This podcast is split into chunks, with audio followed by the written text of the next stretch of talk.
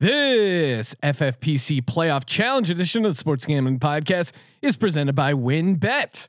Sign up using our link and receive a $500 risk-free bet. That's right, $500. And if you send in your first bet slip, you'll get a free T-shirt. Head over to sportsgamblingpodcast.com/win for a $500 risk-free bet. That's sportsgamblingpodcast.com/wynn. We're also brought to you by Better Than Vegas. Better Than Vegas is the home for avid sports bettors, providing insights, analysis, and free betting picks, including picks from the crew at SGPN. Better Than Vegas. It's like YouTube for sports betting. Check out all their free videos at betterthan.vegas. That's better than dot Vegas. We're also brought to you by Bettor Edge. Bettor Edge is a stock exchange for sports bets, allowing you to buy and sell betting positions like a stock market. The best part is it allows you to bet with no vig. That's right, no vig betting market that's legal in 40 states. Sign up at betteredge.com, promo code SGP for a free $10 bet. That's B E T T O R edge.com, promo code SGP. Finally, we're brought to you by Ace Per Head. Ace is the leader in pay providers, and they make it super easy to start your own sportsbook. Plus, Ace is offering up to six weeks free over at aceperhead.com slash SGP. That's aceperhead.com slash SGP.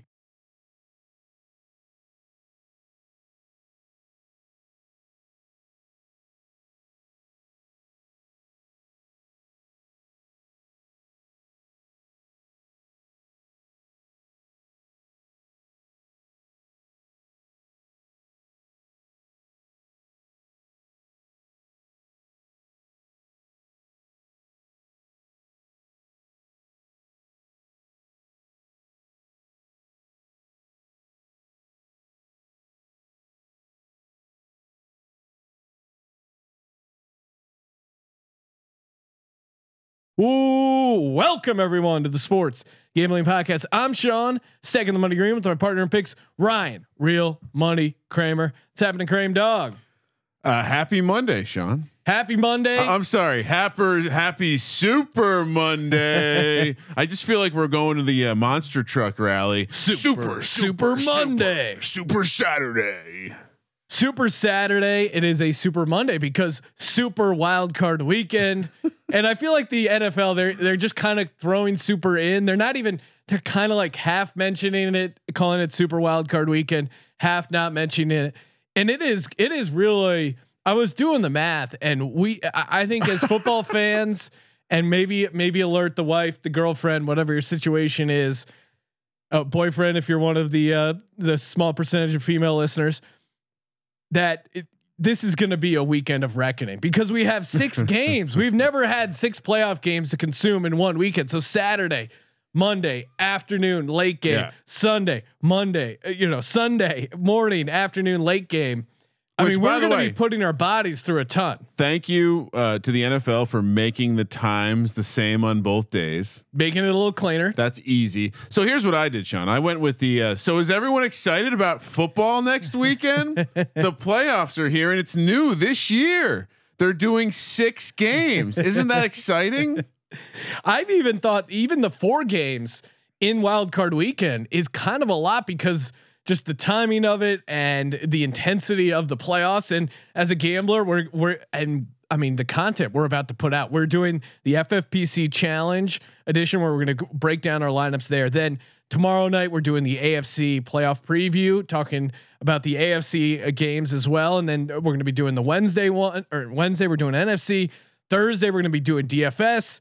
Saturday, Which, we- by the way, shout out to DraftKings for not just giving us a single millie maker this weekend, but there is a Saturday millie maker and there's a Sunday millie maker. So There's- there's looks so like much we got to work double duty. I don't, Jesus Christ, so much to do. so much to do and uh, so much to announce, including new presenting sponsor Win Bets.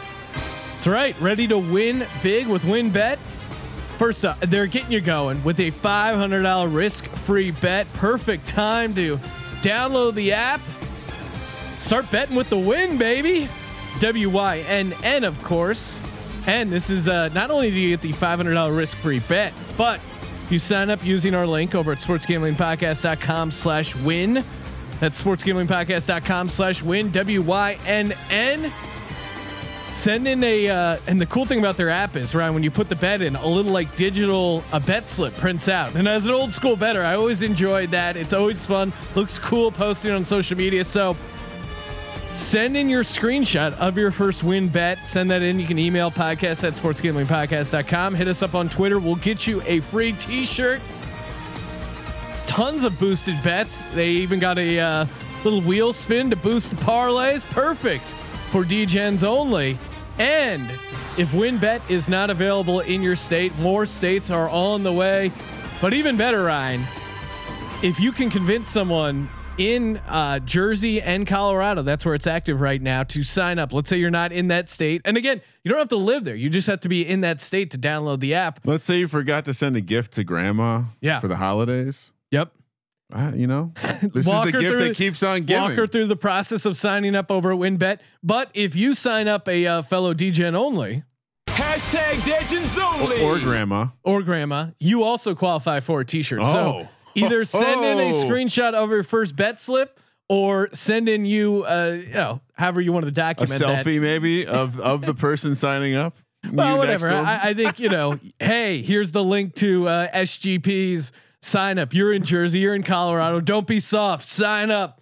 Let's help spread uh, So, Degen Nation. A suggestion for management. We Yes. should also make sure that uh, this sportsgamblingpodcast.com slash WIN links to the same place because Degens here win and they spell it one way. So just, I'm going to, It's a good idea, We'll, we'll make sure we do that too. Just so just so everyone's covered. I'm, I'm just envisioning the email where someone says, Hey, this doesn't work. Well, I made sure to spell it out in the promo W Y N N, but you never know.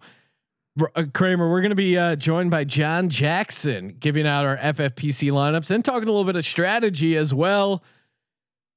Uh, I uh, we came up with a uh, little uh, segment here, Oh, and this is this will be interesting because I feel like some of our younger audience, the the young heads in the crowd, Ryan, because we're getting up there. Is that what they a call themselves? I don't know. These are the kids that are younger than millennials, right? Well, basically younger than us. So they even if you're 34 years old, you sound really young to me at this point. You may not you may not be aware of this uh, Oh, really? Budweiser That's a good point. commercial parody because it was ingrained in our brains in our 20s. So I, it'll be interesting to see if the younger crowd gets this, but we're going to be doing our own version of it, Ryan. So uh, we got a jingle, every, everything ready to go. Kick it off for the inaugural edition of SGPN presents Real Men of Degens. Real Men of Degens. We salute you. Kerry Johnson. That's right. Kerry Johnson faced bank robbery charges in Nitro, West Virginia. According to police reports, he left to rob a bank. After he robbed the bank, he fled in a green Mazda Miata. The best part is he came back to the casino to keep playing. The beauty of it was he left a $25 chip on the table, intending to use that as his alibi. Truly a real men of Degens. So, from everyone here at SGPN, we salute you, Kerry Johnson. It do- does and I'm, I'm really digging the music right now, Sean. I'm, I'm gonna let it play out. There's only a couple seconds left. Do- is there a prize involved here? Well, uh, Kerry Johnson currently in a correctional facility in the greater West Virginia area. So we'll see. I'll try and track Maybe a lock a- dog T. T I, I will try and track him down for a Lock Dog Tees T-shirt. So shout out to you, Kerry Johnson. Which, by the way, how many true real question? How many people that are listening to this just crossed leave some chips at a seat at a casino table as an alibi to a crime you're about to commit? How many people crossed that off the list? Just Yeah? I- I at guess- least five.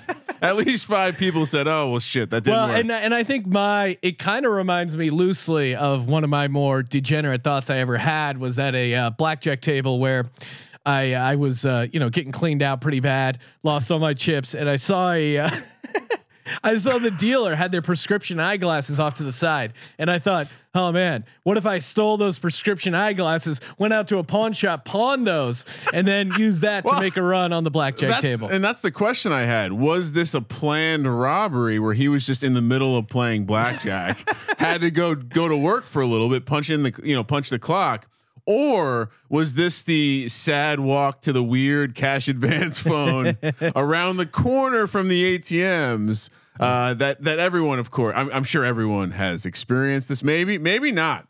Um, man, do they still have the phone? Yeah, you pick up the phone. They're like, "Are you sure you want to do this?" Yes, yes. You have to hit one. They play a disclaimer. Remember from, to call one eight hundred gambling if you have a they problem. play a promo from Gamblers Anonymous uh, before it. So again, Real Men of Degens, new segment on the show. Can people nominate people? Yes, I, I I'm I'm completely open to the nomination process. So maybe it's you, maybe it's a friend, maybe it's someone you see in the news. Whoever it is, send in those nominations, and uh, we'll be uh, we'll be getting them going for saluting them, the real men of Degens. Oh yeah, new sponsor, Bettor Edge. Bettor Edge. I I've already been uh, signed up over there, been playing around, been making some money. Bettor Edge is a uh, it's basically a stock exchange for sports bets, allowing you to buy and sell betting positions like a stock market. It's pretty awesome, and and basically because you're buying and selling to you know doing the peer to peer thing. There's no vig, there's no house. It, you can play for money in up to 40 states right now. Pretty awesome. And of course, if you use our promo code over at betteredge.com, use our promo code SGP, get a free $10 bet. B E T T O R edge.com, promo code SGP. Plus, they got a weekly contest going for our listeners. This week, they got the SGP wildcard wager, $10 uh, to enter. And you start with basically a hundred of their uh, fake dollars to wager on whatever you want. The player with the highest the highest earnings will take the entire pool of entry fees. Hashtag Degens only. Winner take all. I like it. Yeah, nice little uh, high stakes, and I mean it's wild card weekend. You want more action? Again, legal in 40 states. No vig. I mean, if you're if you're one of these guys who love value, and I don't know why you wouldn't be, you got to go to betteredge.com. Use that promo code SGP. Betteredge.com. Promo code SGP. Joining us on the line, DFS expert, author of the flowchart and a ton of great articles over at sportsgamblingpodcast.com, many other outlets. Jon Jackson. Jon, what's happening, man? Happy uh happy wild card weekend. Yeah, guys, how's it going? I'm excited to uh, get on here and talk playoffs.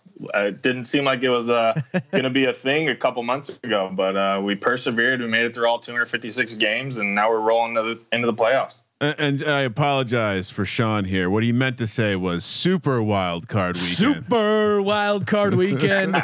and we just we were just kind of hitting on it. I mean, the, the not only just the the I mean, the six games. I I think people are taking it for granted what an intense viewing experience this is. I mean, we're going to be putting in a hard nine and a half hours each day just of of watching these games, sweating these bets out. I'm glad you brought it up because it, it is one of those things because of the way sports came back. It was like a, a waterfall. Yes. And we've been getting hit in the face with football every day of the week, pretty much for a long time. And now they've taken away all the action. They've taken away all the college bowl games, the college playoffs wrapping up, and it's just six games for us to hyper focus on. It's gonna it's gonna be pretty awesome. And uh, we brought John on. We're talking FFPC, and of course, if you're not familiar with the FFPC, it's uh, it's super fun. It's it's one of the better fantasy playoff challenges I think we've come across. The entry is two hundred dollars. Of course, if you haven't signed up, we have a sign up link over on our website, sportsgamblingpodcast.com. Two hundred dollars. They give you basically 12 roster spots. And again, there's 14 teams. You can only pick one player from each team. Full point PPR, one and a half point PPR if it's a tight end. And then of course your points double in the Super Bowl. Now this this format's a little different because they now that they have 14 playoff teams, it adjusted the rosters. Jon, how have you adjusted your overall strategy with FFPC considering the just the increase in teams? Yeah, so I mean, I think that's one of the biggest uh, things that I've been trying to figure out over these last couple days is, you know, normally it's the roster and then there's the two flex positions, um, and this year there's the four flex spots. Um, so I think there's a lot of value there that we need to kind of figure out on what to do with it. And you know, previously, I mean, kind of the goal of this playoff challenge, right, is to make sure that after weekend one you have eight you know position players left essentially, um, or you want to have all, all your good guys that are still playing after the wild card weekend. And so previously you'd only have to hit kind of like a 14 parlay in order to get that right because you have you know four people on byes but this year with there only being two bye week teams that you can kind of bank on you have to go for more of a 16 parlay and i think that just increases the variance a lot in the in the contest that we're going to see this year yeah, in first place is 500 grand. I think there's over a uh, over a million dollars in prizes. Oh my god! I, I No think, big deal. I think one of the best years we've had, or at least I've had in the FFPC. No surprise there. 2017, I had Nick Foles in the uh, in the Super Bowl and uh, Gronk coming back the other way. So I think that was. I forget what we cashed, but I think I, We one played. of my lineups, we played a joint lineup Yeah. where we said "fuck it" and played Nick Foles. I don't think you even Yeah. played Nick Foles in your no, I lineup. think you're right. I think it and was we, a. we uh, threw we threw like a hyper contrarian lineup with like Nick Foles and, and I think we, I want to say we cashed like twenty five hundred. We were we did we did fairly well. It was year. it was our best one, and and Gronk was actually kind of contri- he was maybe one of our chalkier plays. I'm trying to remember, but he had an awesome Super Bowl, and I mean Super Bowl 2017 was just bonkers as far as the scoring and, and from a fantasy perspective, and you know because tight ends are one and a half point PPR, every if you have a tight end in the Super Bowl, every catch that tight end gets is three points. So I, I think I think it's kind of fun, and maybe I'm tipping my hand here in the lineup a little bit, but I, I'm not afraid to go tight end in the flex spot, especially this year with some of the better tight ends. Oh, I mean, the- if you could have two tight ends in the Super Bowl, the first thing I thought was, well, I, I'm I'm sure I'm gonna have at least a couple lineups. I'm definitely doing at least one five tight end lineup. Period. yeah. And Jon, uh, of, of course, I, I guess maybe let people know or or where's your head at. It is GPP, meaning you know it's a big entry, heavy up top with the prize pool. So you want to go contrarian, and and you're trying to find that balance.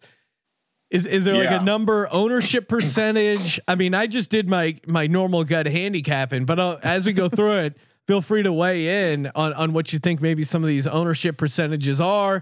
Like you got to find that balance of like not being too crazy and having you know Alex Smith as your quarterback, uh, but also wild enough that you can you can kind of make uh make some hay against the rest of the uh the contestants. Yeah. So, I mean, I think the what it's going to boil down to is, I mean, as you kind of go through each team, there's really only a couple of options on every team, and so um, uh, that you're really going to want to pick. I mean, you can kind of go out on a limb, you know, once or twice, and maybe maybe take a wide receiver two or something like that. But for the most part, you're going to want to just load your team up with studs, and I think there's there's enough uh, of of a you know pool out there to where the teams are going to be pretty different. But the the thing that you got to keep in mind is, you know, if you're going to roster a quarterback that's, you know, let, let's use an example of Aaron Rodgers. You're going to roster Aaron Rodgers, who maybe he's going to end up being pretty popular. I don't actually think he is, but we'll, we'll just use that as an example. And if Aaron Rodgers ends up doing well, and a lot of people have Rodgers, well, now your decision between you know Hill and Kelsey is going to need to be perfect. You're going to need to ex- get the Hill or get the Kelsey right. That way, you're able to beat you know the 30% of lineups that have Rodgers. Whereas if you go with a more maybe more of a punt at quarterback, um, who's maybe only five percent owned or something like that, well, now if that quarterback you know ends up doing well over the course of the playoffs and he's the optimal guy to pick, then you know maybe you can get away with either Hill or Kelsey in your lineup because now you're only fighting you know five percent of lineups at the top or, or something like that. So I think that's a that's a big thing to kind of keep in mind as you're um, you know it's pretty clear where some of the chalky plays are going to be. Um, and there's there's a couple different outlets out there where you can see some ownership projections, but you know then for the most part it's trying to make sure that you're you're not going out too far on a limb. I mean, you don't want to have you know three wide receiver threes in your lineup. It's just historically just not going to do well. So you, you want to be able to still plug in a lot of studs. Well, and and I know uh, before we were taping, you mentioned you had you had taken a look at at last year's ownership percentages. What was was there any any any surprising ones where uh, oh my god this guy was owned way more than I thought or or vice versa? Yeah, I mean, so, so some of the bigger ones from last year, and and as we kind of talk through some of the teams, these these guys will become evident a little bit. But you know, George Kittle last year was seventy seven percent owned. Um, you know, that's that's a pretty clear when you think about the Niners last year. They didn't have a whole ton of weapons, even though they were the number one seed. Um, you know, it was it, it wasn't clear on who you really want to pick. Obviously, a lot of people went Kittle with the tight end premium. Not really many people were going Jimmy G. Raheem Mostert came in at only 10%, and he ended up being kind of the optimal guy for the Niners last year. And so, but when you think about it, and, and you think about the Niners, and that you know, obviously they did get to the Super Bowl, so they got their three games in, but the way that they were going to win games last year is by establishing the run and just pounding the ball with their running game. And so it made sense that if you thought the Niners were going to get to the Super Bowl, that it probably was going to be through their run game. You know, would make sense to plug in Mostert there. And so um, that, that's an example of one. I mean, last year the quarterback um, Lamar was extremely chalky. He was the most owned quarterback I think you know probably ever um, in the last few years, anyways he was 57% owned. Um, you know, if you guys remember going into playoffs last year, Ravens are pretty pretty clearly the favorites. Everybody was on board the Lamar oh, train. Yeah. Um, then they get one and done um, by the Titans in the first round, and you know it was funny though. So Lamar still ended up being in about 50% of the top 600 lineups or so, just because he was so chalky. He was owned by 57% of lineups. That's but crazy when you look at the amount of Lamar lineups that made it, only seven percent of Lamar lineups made it into the catching. So there's a lot of lot of opportunity risk there taking Lamar. So those are kind of some of the big ones um, that stood out to me from last season. Yeah, and I'll say from my experience doing this for a couple years, it, I think I think it's quarter like quarterback is one of the positions you have to be right both on getting the points but also being contrarian. Um, just from like anecdotally from the lineups of mine that have cashed, it's always been the different quarterbacks. It's rarely the the you know if you and by the way, head over to sportsgamblingpodcast.com. Jon's Jon's got some pretty oh. awesome write ups uh, about the playoff challenge and vi- visualizations around like the ownership, and you kind of see it. it. It's it's a it's a top heavy position, so there's opportunity to be different. And and I think that that's like my my big thing every year is I try to start a thinking I'm going to make lineups with multiple quarterbacks, just like I would my my DFS lineups on a weekend. But also, that's where I need to be different. I I can't go. I can't be chalky there. Yeah. And, yeah. and this this year, I mean, I, I guess you know there's some debate uh, over what chalk will be, but I, am kind of with Jon. I think I think some I think it's going to be one of those like. It's not going to be Rodgers. I'll tell you that. I I don't think it's going to be Mahomes either. And and, and you know maybe Jon has his uh, finger on the on the FFPC fantasy pulse more, but to me, it's it's the guy I gave out number one for uh, fantasy football quarterbacks. I think Josh Allen is going to be the most owned quarterback. That would be my prediction. Now Kramer and I will probably do a joint lineup where we start Josh Allen. For my individual, for I, I'm not doing it. But am I crazy, Jon? Do you think Josh Allen is the most known quarterback?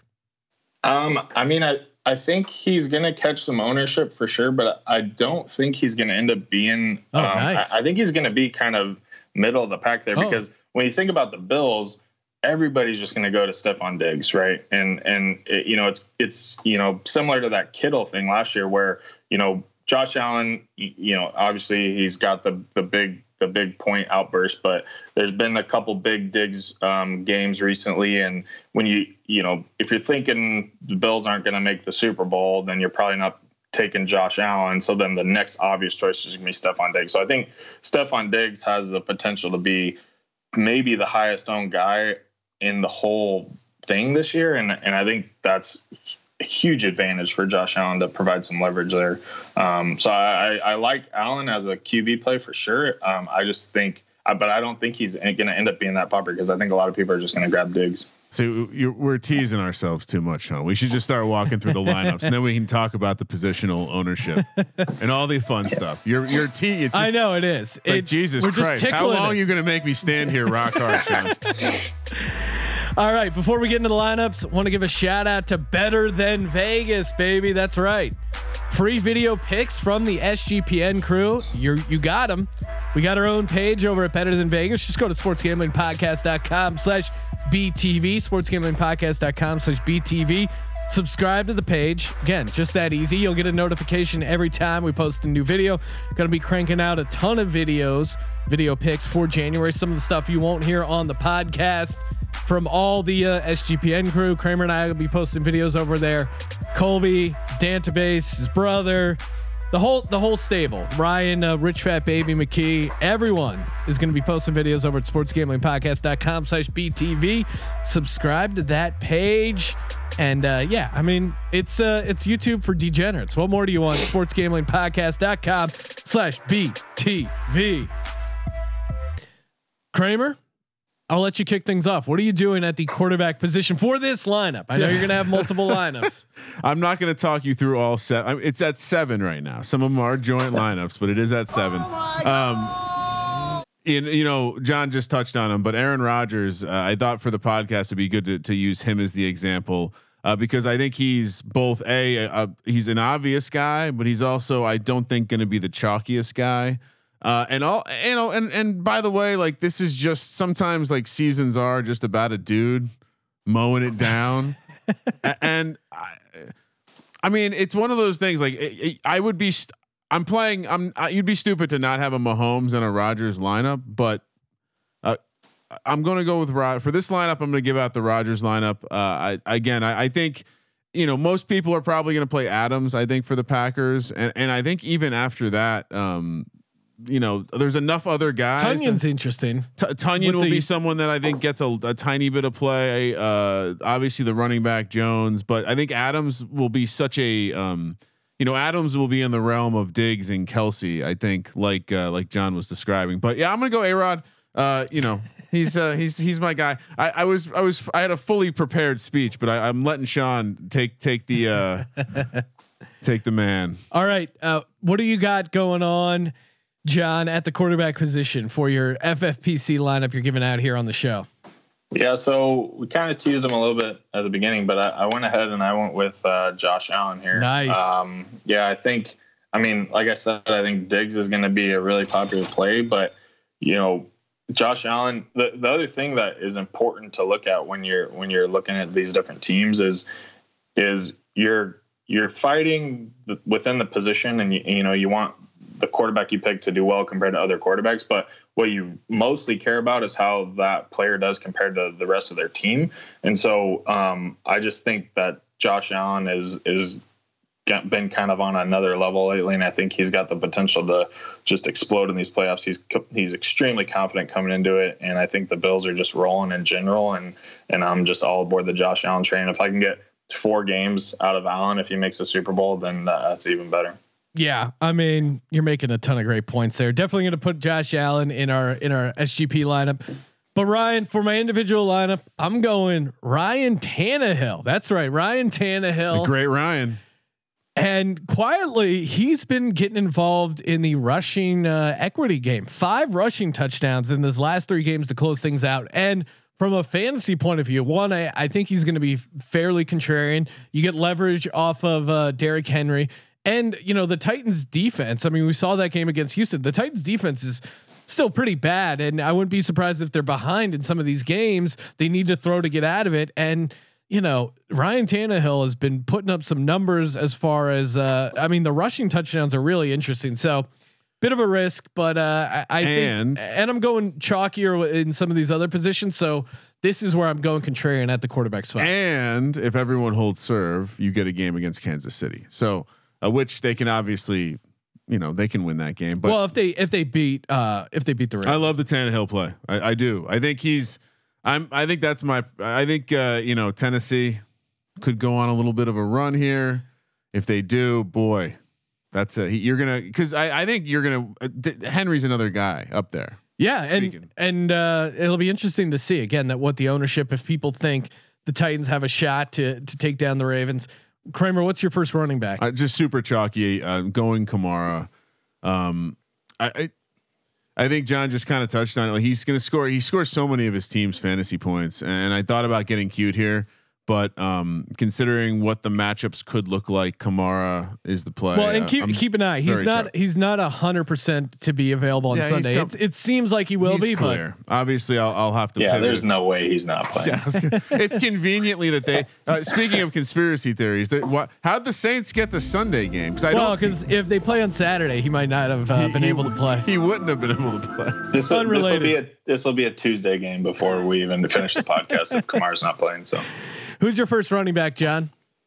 Yeah, so I'm kind of building on uh, what you went with there with Ryan Tannehill. Um, you know, I think when you're going to make a lineup, it, it's kind of important to to run through the your playoff bracket, and you you want to kind of bracket out how you think the playoffs are going to go, how you think all the different games are going, to make sure that the guys you have in your lineup all kind of you know fit that narrative of, of what you want it to look like. And so what I what I like in w- with that Ryan Tannehill pick is I think um, you know obviously it's a good pick at quarterback if they end up winning and beating the Ravens, but the other thing is you know if they're playing from behind against the Ravens, um, the reason that they're probably playing behind is because the running game got going, and so I'm I'm picking up J.K. Dobbins here um, from the Ravens, and then that allows for you know Tannehill, AJ Brown, Corey Davis, all three of those guys to be good plays to fit that kind of game narrative or to where they're coming behind or possibly getting into a shootout, which just provides a ton of leverage off of Derrick Henry, um, who's going to be super chalky, like you were saying. And so I think pairing up, you know, some Baltimore running backs and some Tennessee pass catchers um, or, or quarterbacks is is a good way to you know completely fade Henry.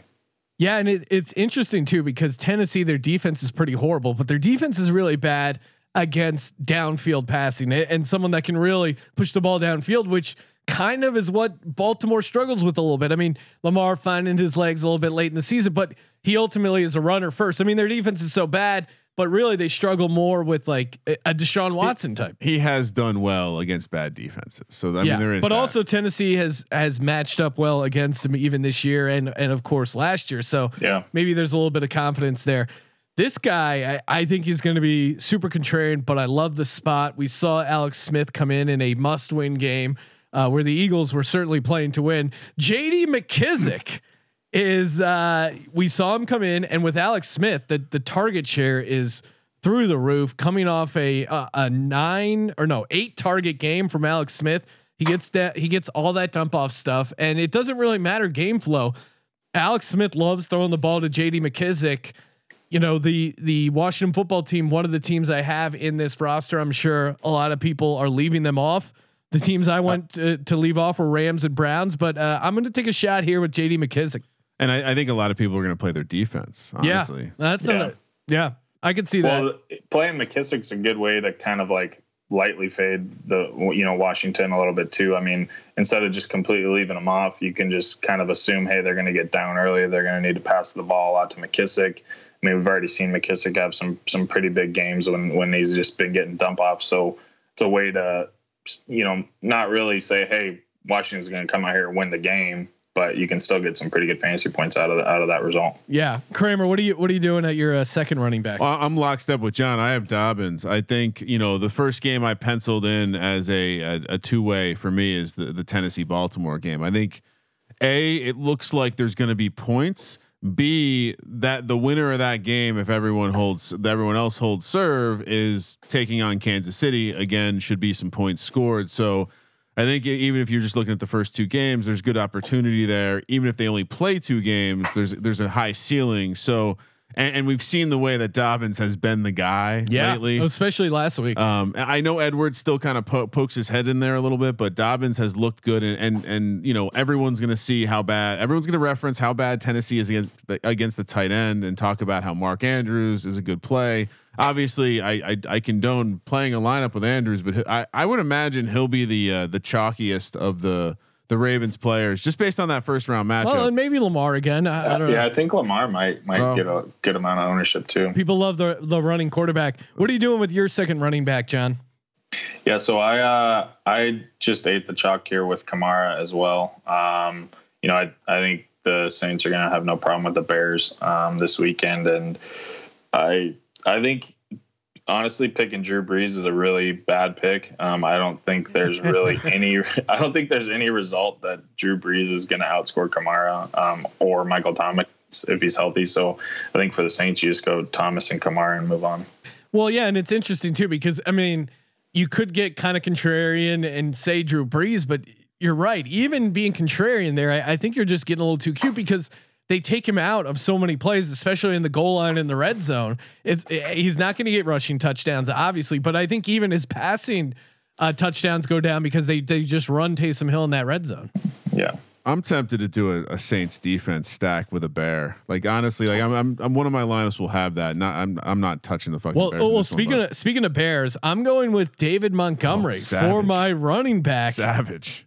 And, and and I don't even necessarily think the Bra- the the Bears are going to win. I'm gonna I got to do a little deeper dive on on whether they're a live dog. Probably leaning on the no, but really for me, this is a this is a workhorse role, and you know his past what five games he's had seven touchdowns. Like they've really just been feeding him the ball a ton. And yeah, it's a tough matchup against the Saints, but they lost to the Packers by 19 points, and yet David Montgomery still had nine targets and nine catches. Yeah. That's a guy again, game game flow proof. He is going to get you 25 plus targets, carries, whatever.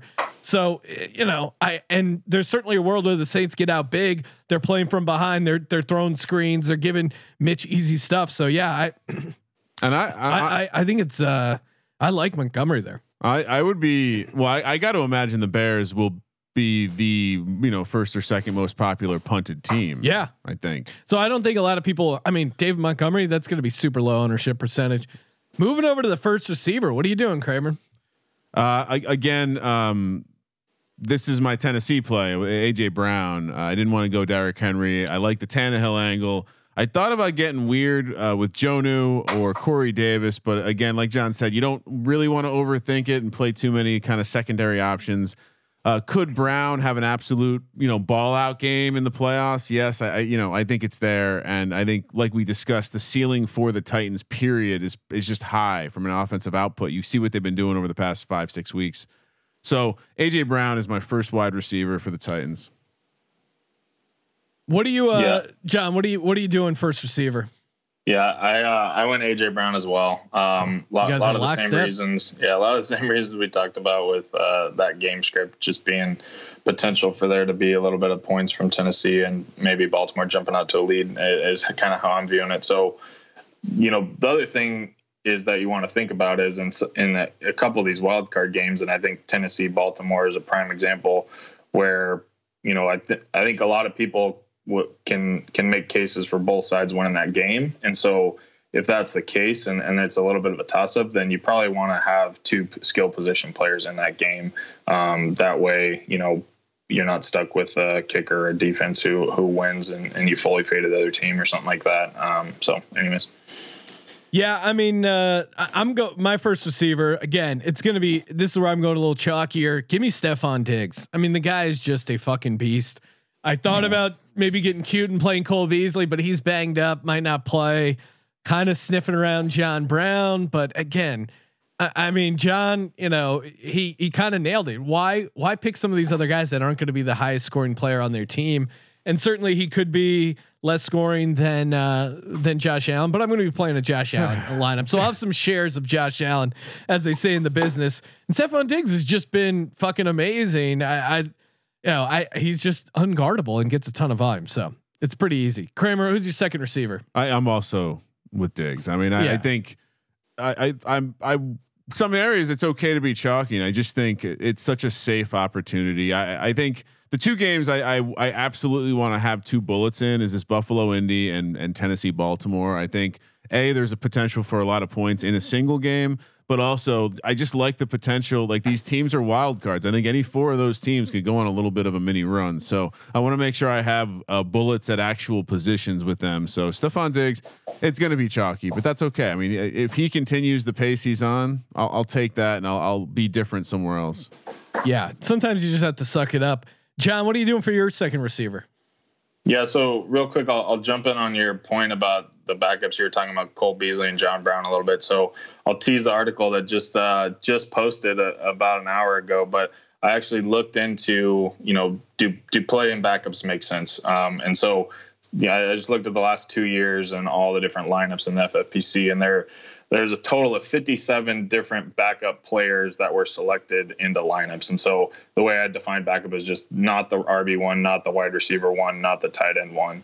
And so out of all these 57 players, only seven of those guys ended up outscoring the team starter at that position. Um, so just kind of shows you the opportunity cost is pretty real there if you if you pick up a backup and and, and he doesn't outscore the the the, the stud. So, um, anyways, there, there's a little tidbit on backups. No, but yeah, that's a good um, angle.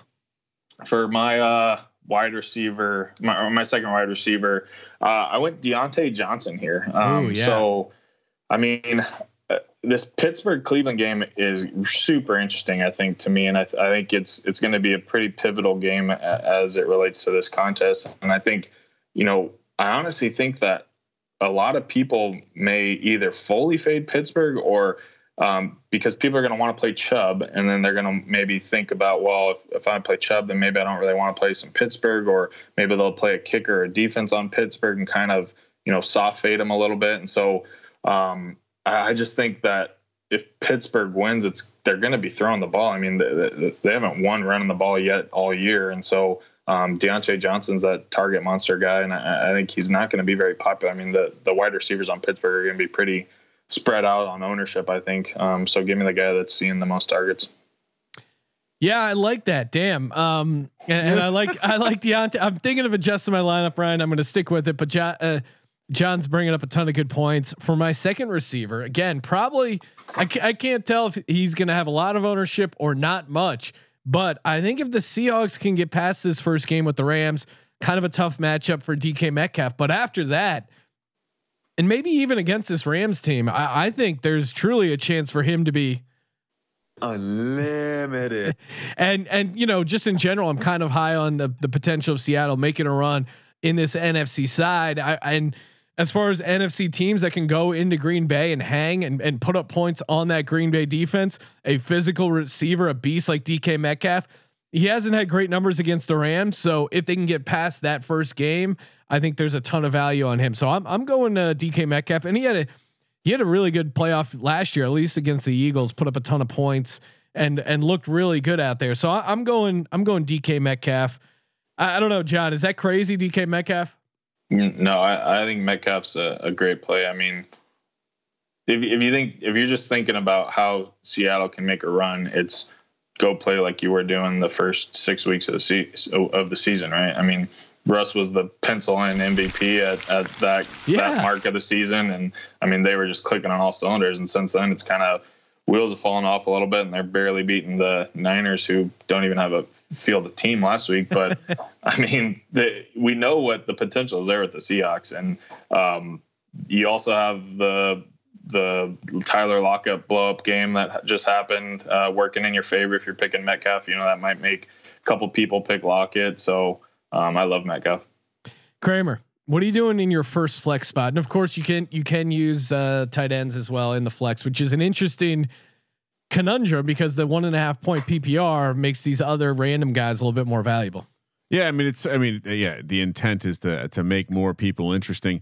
Uh, while I'm intrigued by the the the, the pl- like playing a Chris Carson uh, situation, uh, he didn't perform well against the Rams. They just played, uh, and I, to, to John's point, like you have to kind of visualize what is it going to look like if the Seahawks go on the run, and I just don't see them playing defense and pounding the rock with Chris Carson 25 times a, a, a game. I see myself standing up, going DK fucking Metcalf, Yeah. screaming at the TV. And, and and what better way to build some chemistry on my roster Ooh. than bring college teammates DK Metcalf and AJ Brown together? Nice, which, by the it. way, Good w- mojo. Once again, how was that Ole Miss team not better? How- yeah, really. These guys, I mean, just coming off the bus, like how is the other team just not giving up? So.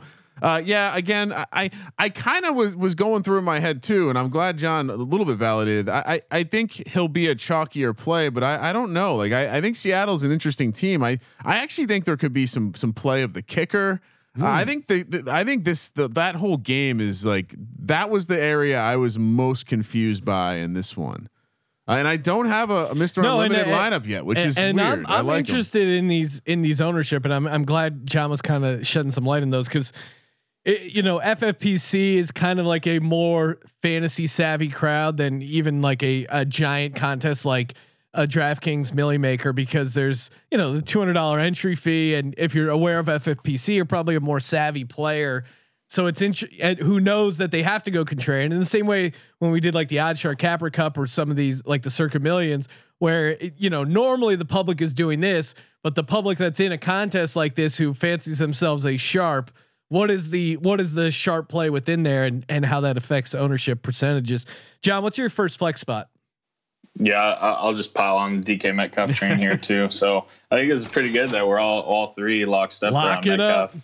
It's I mean, I, I think if you're going through the ownership for the for the Seahawks, I, I think it's going to be pretty spread out. I mean, I I would assume that Metcalf's going to you know have more ownership than Lockett and maybe two to one ownership um, over Lockett, but I think there's going to be some people that go Russ. I think there's going to be some people like you're saying, Kramer, that go kicker defense and think the Rams are going to win it. And and I, I don't think it's going to be super chalky by any means, but we we know he's got those blow up games in it.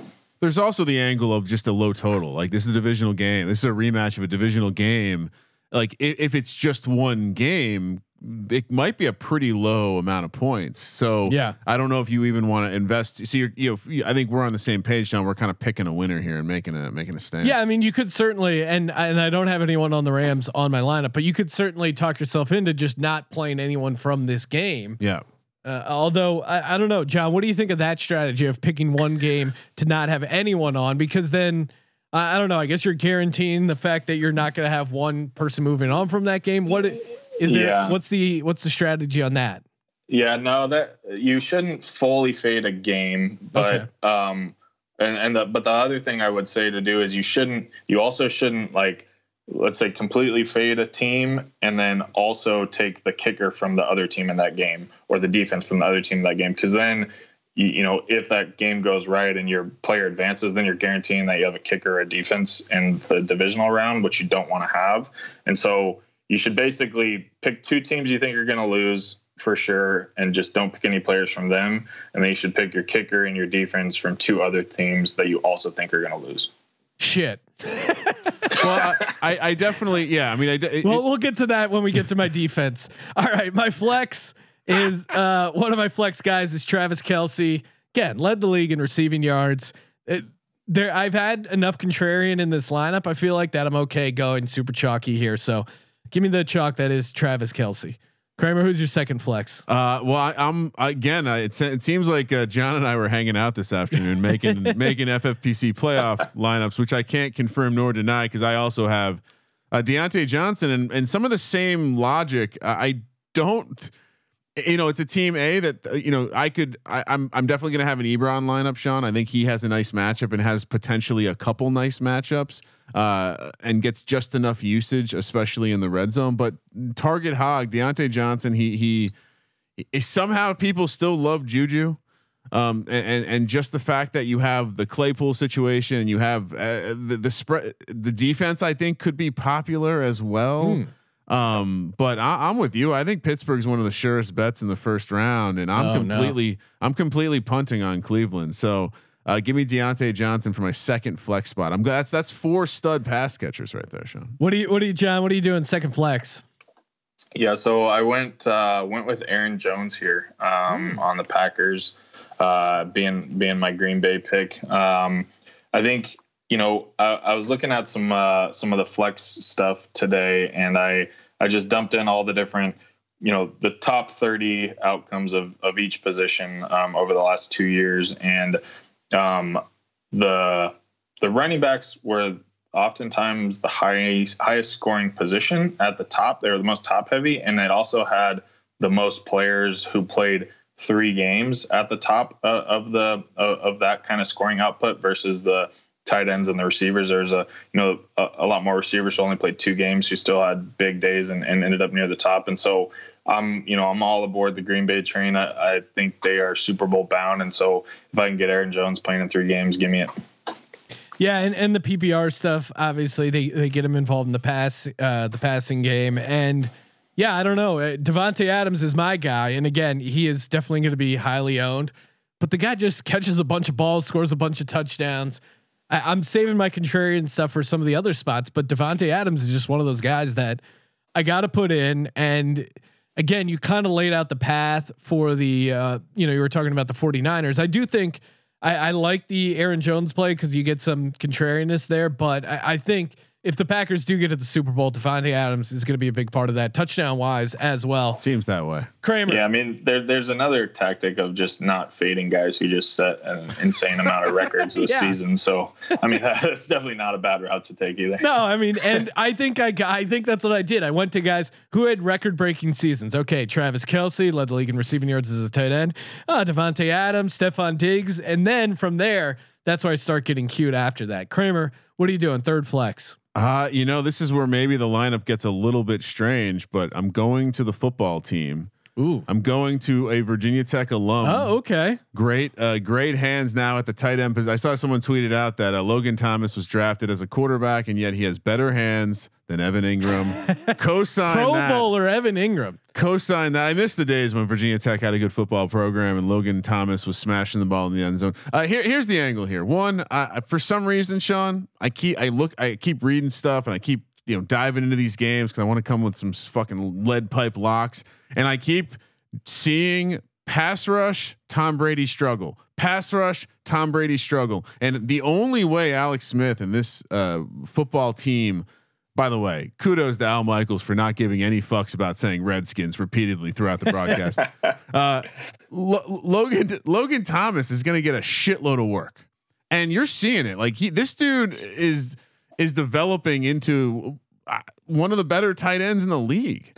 And Yeah. he's got not not much help around him. I think McLaurin being there helps him get free. To your point, the running back, I, li- I like that play too. I I like any play that is like short, vol- like volume, short yardage shit against this Tampa Bay Bucks team. That's going to let you do that. I think, and uh, you, we'll we'll see. I think Tampa not not the best team against the tight end uh, in the DVOA, 25th, which kind of surprised me, Sean, because. You know, we think of this Tampa defense as a defense that's had some nice, nice efforts. So They're they're anyway, an interesting defense because they they have some issues with the pass uh, as far as stopping it. So I'm going football team. I'm going Logan Thomas, one and a half PPR, baby. Let's go. John, third flex. Where you at? Um, so let's see. I'm going. I'm, I'm losing track of where I'm at in my lineup here, but I think I think I got it all covered here. So I'm I'm going Jarvis Landry uh, on the Browns. Um, I think you know I I just been going back and forth on this Pittsburgh Cleveland game. Um, been going round and round. I think the you know I think the Steelers are going to win, and, and I think it, it's going to be a little bit of a an eye opener to anybody that was doubting them. But at the same time, there's going to be a lot of people that are picking them not to win, and they're just going to be plugging in Chubb. And so, you know, if if for some reason the Browns pull it off, um, I, I don't really think it's just going to be pounding the ball with Chubb all day. I think that Baker's going to have to um, heat it up a little bit and, and be passing it. And so that's kind of why I like uh, the Landry angle here. Um, Well, and and to your point, I mean Stefanski, you know, he's in the mix for coach of the year, but I mean, you look at those pass attempts, those games where Baker has a ton of pass attempts, and they don't end up winning, but they still end up doing it all the time. I I feel like they don't rely on the run enough, and and that's why I I, I do like if I do like the Landry play because I think they naively are just like, hey, Baker, throw it 40 times. Like there, he threw it 53 times against the Jets. I'm still with no receivers. I still don't understand that. Not to mention that he he he will provide matchup problems for the Steelers. So I, I do think I Yeah. I, I like the if you're gonna play uh, Brown, I, I'm kind of I'm kind of with you. Like I started thinking like, man, what a shit show. Anyone can come out of that game, and then I was like, well, wait a second. Like, come on, the Steelers aren't gonna lose to the fucking Browns. Like that's that's where I ended the handicap. Well, and this uh coming to my third flex, this is probably I, I don't know. This may be my smallest ownership percentage, probably up there with my kicker, uh, but give me the man, the myth, the legend, Antonio Brown in my third flex spot. Tom Brady's roommate. They they are very close now. When Evans went down in my head, I'm like, oh, maybe maybe Godwin is the guy that's going to become the guy. But then I was thinking about it a little bit more. I'm like, no, Antonio Brown. He got 14 targets in that game, and a lot of that seemingly was with uh, Evans out. Now, certainly, you know, Atlanta has horrible pass defense, so they're going to pass a bunch. But Antonio Brown in the playoffs, like he has, he has some playoff experience. He certainly has Tom Brady's trust. And I could see him being the guy and getting a lot of like short, easy stuff for Tom Brady. He could be the Edelman for Antonio uh, for for Tom Brady. 14 targets in that game. And, and I just ke- I just kept looking at that target number, and I, I'm thinking I wouldn't be surprised if he gets a bunch of easy stuff under underneath and and has a big game and and uh, ends up having like a decent playoff. So Antonio Brown, where do you where do you see his ownership percentage at, John? Do you think anyone's going to be playing Antonio Brown? Do you think it's going to be Godwin or Brady? I mean, Tampa Yeah. seems like you could go with any of those, right? Yeah, I mean, and depending on, I, I don't know if there's been any news on Evans if he's for sure out, if he's still going to be questionable or whatever. I mean, that injury looked pretty bad, but um, it sounds like Arians was saying it wasn't too bad. So I think, I mean, even throw Gronk in there. I mean, it's going to be pretty spread out on the ownership. I think for the the Bucks, which um, you know makes me nervous a little bit. Just picking one of them, and I mean, that's has been the same challenge as trying to play them in DFS all year and trying to stack Brady is It's like who to stack you with. pick Yeah. two of them and you're you're wrong half the time because I have so many weapons. So um, I I actually think that it you know Brady is a pretty good play in this format um, just because if if the Bucks do end up going far and they get three games in or somehow get four games in and he does spread the ball out a lot then he's probably going to be the one that's that's outscoring the rest of his team if if the the, the other guys just kind of each have one big game or something like that. But I mean, I think um, I think Brown will, will, won't be very owned at all. I mean, I think he'll probably be you know maybe the third most uh, um, popular option on his team, and uh, I don't mind it at all. Yeah, yeah. That Brady lineup is an interesting way to attack the Tampa Bay uh, situation there. Kramer, last flex spot. Yeah, I saved one of my Cadillacs Cadillacs for last, and that's I told you I wanted to have a Colt and a uh, Bill coming out. I, um, so I, I don't know why it sorted him at the bottom, but Jonathan Taylor, the this the floor is so freaking high. Uh, again, I, I would imagine it'll be chalky. I considered throwing Ty or even getting crazy with a Pittman, but uh, I'm gonna I'm gonna go Taylor. I think if they beat the Bills, it's because they're running the ball down their throat. Um, you know, total total opportunity for them to walk into a situation where they're the dome team. They go to the outdoor team, but they smash them in the mouth. Uh, Taylor's looked really good, so I wanted to take again. I I went some some pretty chalky plays here. Taylor's one of them, I think. Well, in previous years, I maybe would have gotten cute and and thought about Nyheim Hines, who I've loved playing in DFS and had a pretty good run. But you know, John making a solid point of like, don't don't take the backup, don't don't take the second guy. It's not worth it. John, what is your Hines might be like Hines could be worth it though. maybe and maybe maybe he's not the backup because they use him so much in the passing game, but uh, for this lineup, I'm not I'm not really getting that involved in their offense. John, what's your uh, what's your last flex spot? Yeah, so I went um, with a with another piece of the Tampa Bay uh, receiving core. I just went Godwin here. Nice. Um, I think you know I think partially Brady was feeding Brown a little bit there in Week 17, trying to get him some of his performance He bonuses. did he get doesn't- that, yes. so he doesn't have to sleep on his couch anymore. So I, I think that had a little bit of the narrative to do with it last week. But uh, if Evans is out, I mean, I think Godwin's going to be the deep threat guy, and and uh, you know he may not get as many targets as Brown, but he's got um, I think he's got a little bit more touchdown potential. Yeah, that's probably a good way to look at it because Antonio Brown hasn't been amazing with the touchdowns. I was looking at it as more as like a PPR angle, but you're right. Right. Godwin could be the big play guy, and uh, Scotty Miller, he's he's still out, right? He's he's out for the Sean season. loves Scotty Miller. no, I Yeah. just I just know a, a receiver that Brady loves when I see one. Well, Scotty Miller is that guy. Sean has the same know. taste in I, men. I just know I know true love when I see it, and Scotty Miller fits the bill. Sean bill. has the same taste in his receivers. He's got. He's, uh, listen, Brady has a type. That's all I'm saying. And Cole Beasley, uh, R.I.P. I mean, that knee injury. I, I definitely was considering tossing him in, but can't play. can't play a guy who's probably not going to play week one. For my flex spot, uh, I, maybe I'm getting a little too cute here. Maybe this is too contrarian, but Jared Cook is uh, who I'm playing here. I, I like the tight end position. If you if you think Saints have a chance at making a run here. And again, Michael Thomas dealing with an ankle injury probably will play. Kamara coming back from the COVID list. Maybe that slows him down a little bit. And Jared Cook, he had a good game last time they played against Chicago, five for 51 and a touchdown. You factor in the one and a half point PPR. Uh, I, I don't know. I, I maybe I'm maybe I'm getting a little too cute, but Jared Cook at the tight end spot. Uh, and Chicago 19th against the tight end. Yeah, they're not- DVOA. So they're not amazing against the tight end, and I think this to me is a red zone look, and just going a little contrarian because I'm so super chalky on, on some of the other stuff. I, I don't mind that because I think the Saint. The, I, I mean, I think we touched on this, but the Saints are going to be a team that have a clear I mean, I know I know you said Thomas or Kamara or walk and walk away from the situation, John, but uh, I think you know may, Cook, Cook's probably the only other guy. Latavius Murray or Cook are the only other guys I would even consider getting cute with. Yeah. Well, and I mean, Cook provides a, a little bit that um, you know way to potentially beat Kelce. You know, if you if you think if you think the Chiefs are going to somehow get you know be one and done and, and lose to you know uh, who would it be? I guess Baltimore, Tennessee, or something like that um, in their first game, and maybe Kelce doesn't do that well, then there's not really many other tight ends who have that potential to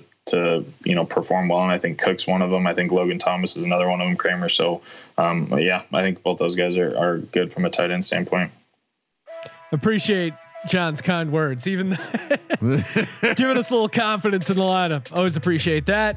Before we uh, got a couple uh, spots left, tight end, kicker, and defense. Before we break those down, I want to give a shout to Ace per head. Ace is the place. If you're thinking about starting your own online sportsbook, go to aceperhead.com, user link slash SGP, aceperhead.com slash SGP. Sign up over there, get up to six weeks free of their amazing sportsbook software. aceperhead.com slash SGP. Again, they do all the heavy lifting. And uh, yeah, I mean, they set the lines, they grade the lines. It's it's sportsbook software, Ryan. So if you're thinking about starting your own sportsbook, head to aceperhead.com slash SGP, aceperhead.com slash SGP. Kramer, I already got two tight ends in my lineup. I, I, don't know what the max number of tight ends. You said you're thinking of playing five. What I, are you doing for this lineup for your tight end? The line, the lineup I have with Tannehill is a four tight end lineup. just, just so we're clear. Uh, oh my god! I just know that Ryan's like to be su- surrounded by tight ends, Sean. There you go. Uh, I went chalky. I went Kelce. I mean, I you know, I, I think I wasn't. I, you can you can go hill. Uh, I for some reason I just never want to go down the hill, and and and I'm gonna play a Mahomes lineup. Uh, but other than that, I'm not looking to play Sammy Watkins or do anything cute with the running back. So Travis Kelce.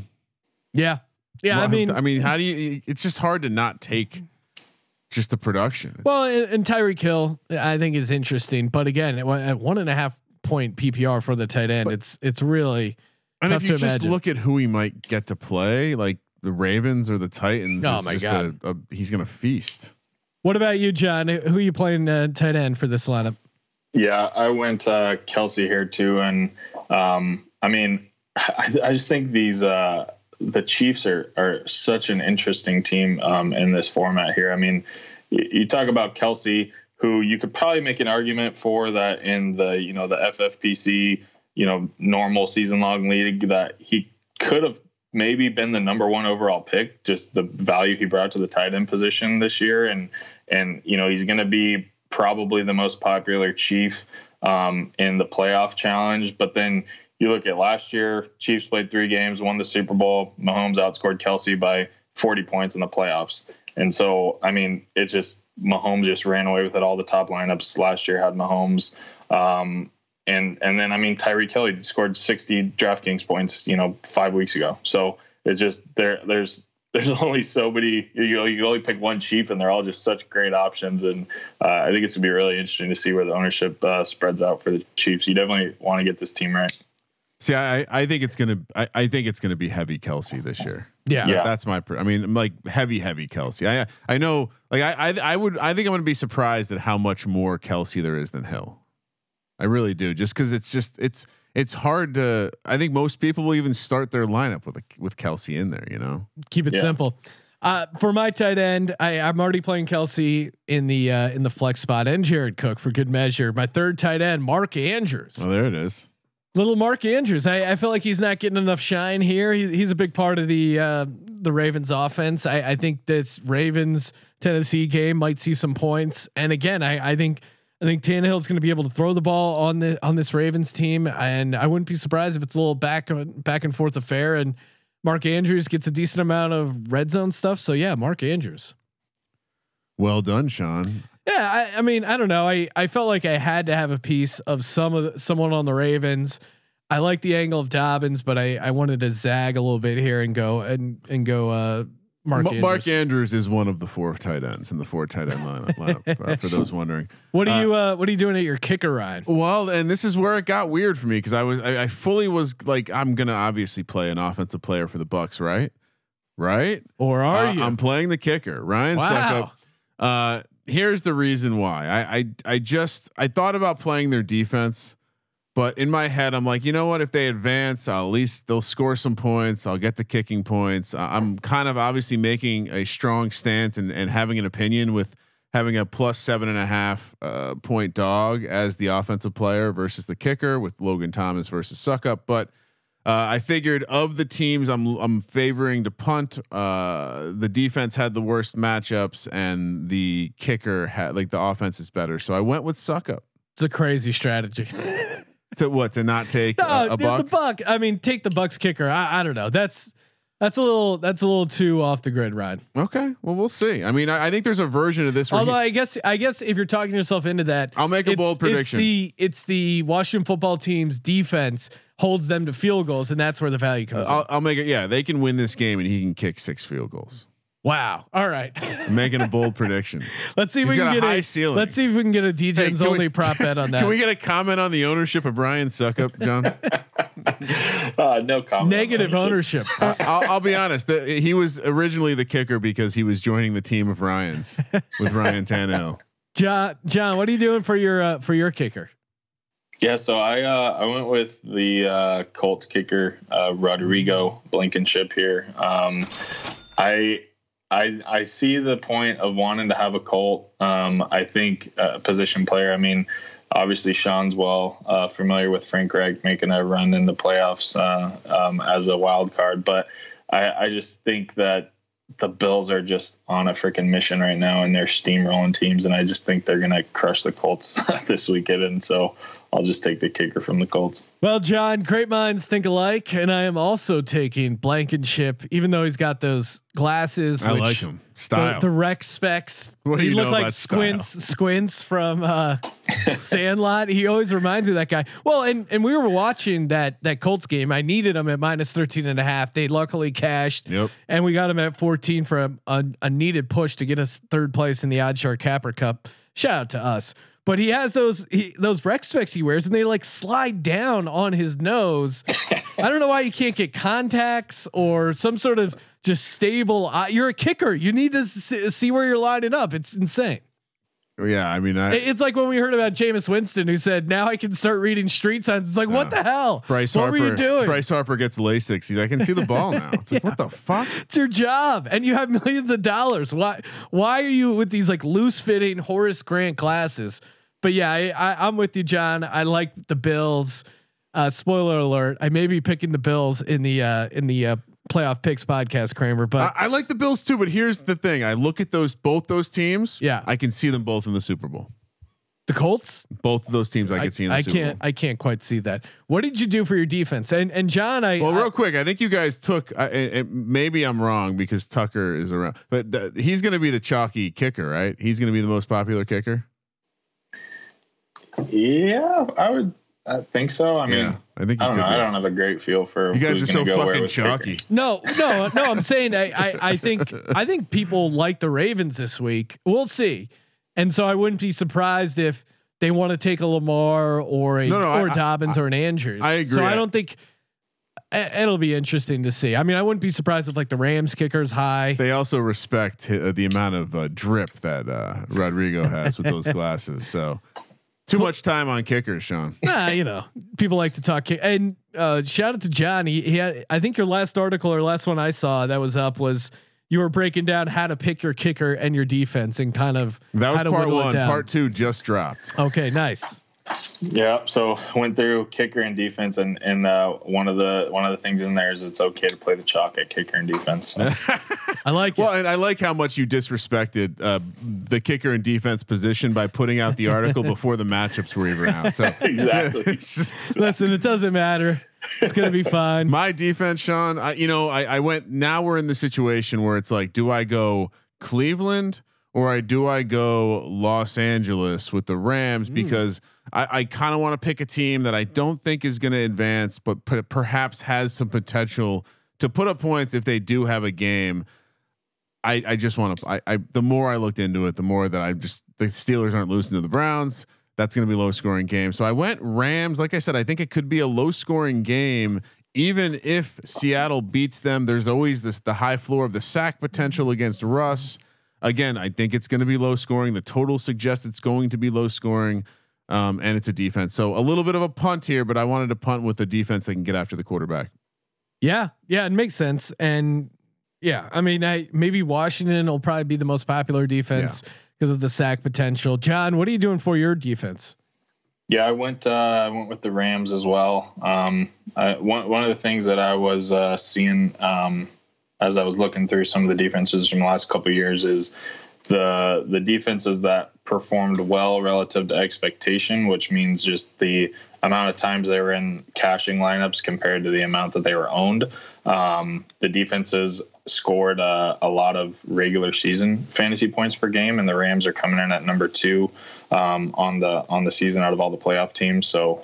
Um, I like the Rams here. I think for all those same reasons Kramer said, it, it could be an ugly game with Seattle, and um, let Donald get a couple sacks on on Wilson and and get us a nice little floor there from the Rams defense. Yeah, I, I like where your head's at with the Rams there. Although I I mean I'm going with the Pittsburgh Steelers defense. Yeah. Now I like yeah. the Steelers. I'm not playing anyone on the Browns, so kind of going against Jon's advice. But to me, I'm just licking my chops thinking about this Steelers defense going against Baker Mayfield. I mean that that last game they played in Pittsburgh, they got a defensive touchdown, sacked him a bunch. I mean they were getting pressure on him last week in in Cleveland in a must-win situation when Pittsburgh was resting a lot of their defensive players as well. So I think they're going to create some turnovers uh, f- against Baker. I think they have a legit chance to uh, score as as a defense. And I think they could. Uh, I don't know. I guess you don't want a team at the defensive spot that's going to make a little bit of a run. And you were making a good case with Diontae Johnson because I like that angle as well. But I, I'm going to stay locked in with the Cleveland defense, or sorry, the Steelers defense going up against Cleveland. I think they're going to be jacked for this game. I think they're going to get some sacks, some turnovers, and I think that's going to put them on a nice path overall. So who's the who are you guys fully fading? Then I went with Washington and the Bears as the full fades. Yeah. So for me, I have no one on the Rams or the Browns. And Kramer, who yeah. are you missing? Uh, Browns and Bears. Yeah, yeah. Yeah. It seems like I mean, and and the Bears is the highest spread. So if you're one of those guys who looks at, uh, you know, the spread or team total is always a fun way to kind of start. Uh, yeah. Start start you know coming up with your lineups. I think definitely the game. Like, I don't know. I, I, still don't really know what to think about the Seattle Rams game. it, it's it's such a mess because I Wolford. I, I, just don't. I can't imagine too many people are going to be buying shares of Rams positional players. so it's like it's juicy from that perspective because you know so while Seattle's gotten better over the course of the season with their defense, there's so many reasons to think they can shit the bed here. Yeah, and their defense has come together a little bit uh, as of late. But uh, you know, Are Jamal you- Adams, they're they're still not sure about him.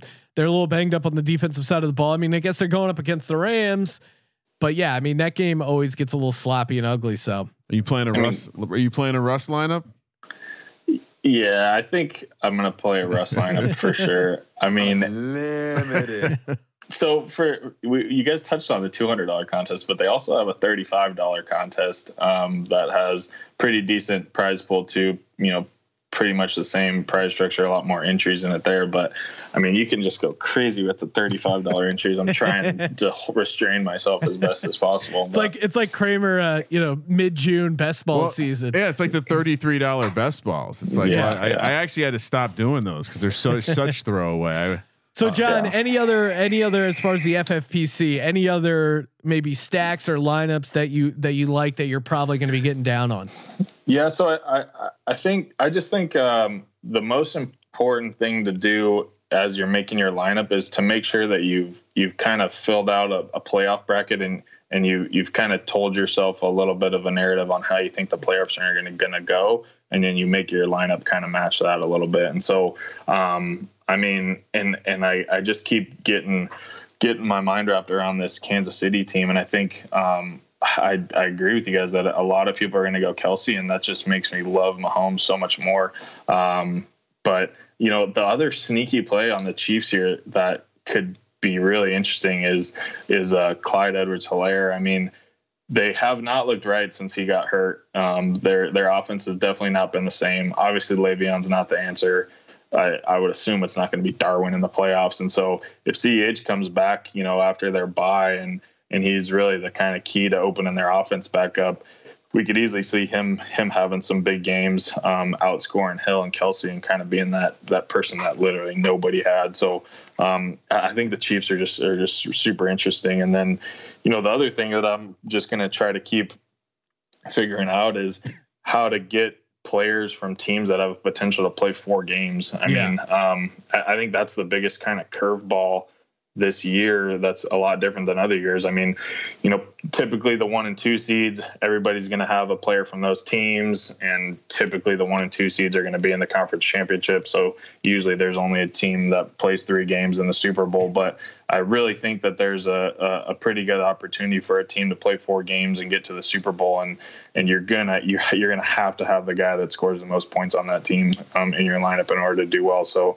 so that's an interesting one to try to think through. Yeah, it, it's it, it is unique because in the past, I think that there was more thought put into, hey, are these teams with the bye going to be one and done? Because even though they're playing in the second weekend, you still want to get more games out of them.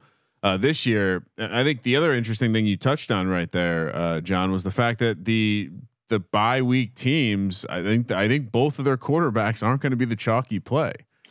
And, and, I think I I don't even know That's if Mahomes yeah. and Rodgers will be like top three quarterback plays. Yeah, I, I don't think so either. I mean, I think a lot of people are gonna are gonna go for these wild card teams that they think can make a run. I mean, you got the Bills, you got the Bucs, you got the the Ravens, you got the Titans. I mean, there's a t- Seahawks. I mean, there's a lot of good quarterback options there, and we all could be looking pretty silly if Rodgers and Mahomes are just in a freaking four touchdown shootout in the Super Bowl. well, as you're talking, I'm like, you know what? I got to hedge this by playing a Trubisky lineup. I got, I got to get him on the.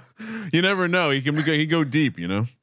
Well, uh, Jon, appreciate as always calling in. Make sure you follow Jon on Twitter at JonBoyBeats. Ton of uh, FFPC related content dropping over at sportsgamblingpodcast.com. And yeah, and uh, we'll make sure to include a link to Jon's post, including last year you put out a little uh, spreadsheet lineup building tool for the FFPC. So that's yep. a uh, that's a fun little uh, nugget to add as well. And of course, if you want to sign up, enter with the uh, FFPC, sign up through our uh, website sportsgamblingpodcast.com. Got a link there.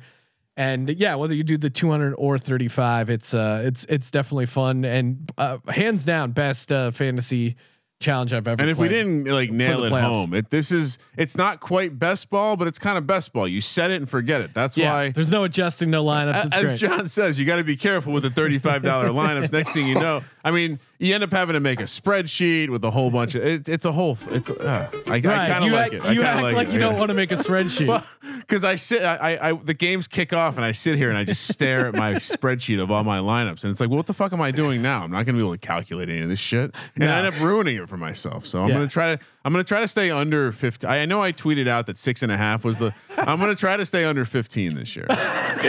Hey, it, it is an easy way to get get action on every game too. You know, I mean, unless yeah. you unless you fully fade the Super Bowl teams, which I don't think anybody's going to do. I mean, you're going to have a player in every single game of the playoffs, and uh, you're going to have somebody to root for. So if that's not enough reason to, to go sign up, I don't know. Well, really and, and also very rarely, especially I think with this format, are you totally screwed after that first wild card weekend. I mean, you might be in a bad spot, but you can at least. I've gotten off to some bad starts and ended up being uh, still relatively bad, but you can talk yourself into a formula after that first weekend. So uh, and don't worry, two hundred bucks or even the thirty five, you get you get a decent sweat out of it. There will be a uh, there is a rebuy. I think it's oh, yeah, they open it back up in the divisional round, and it's in a. Yeah. I believe they do a whole nother game. So uh, yeah, I mean, look You'll we're, have, we're you'll have plenty of chances. Exactly. There's ways to find action. Only. You like action. Thank you for participating in the Sports Gambling Podcast. For the Sports Gambling Podcast, I'm Sean, second the money green, and he is Ryan. I'm bringing home the half mil, Sean. Kramer. Let it ride.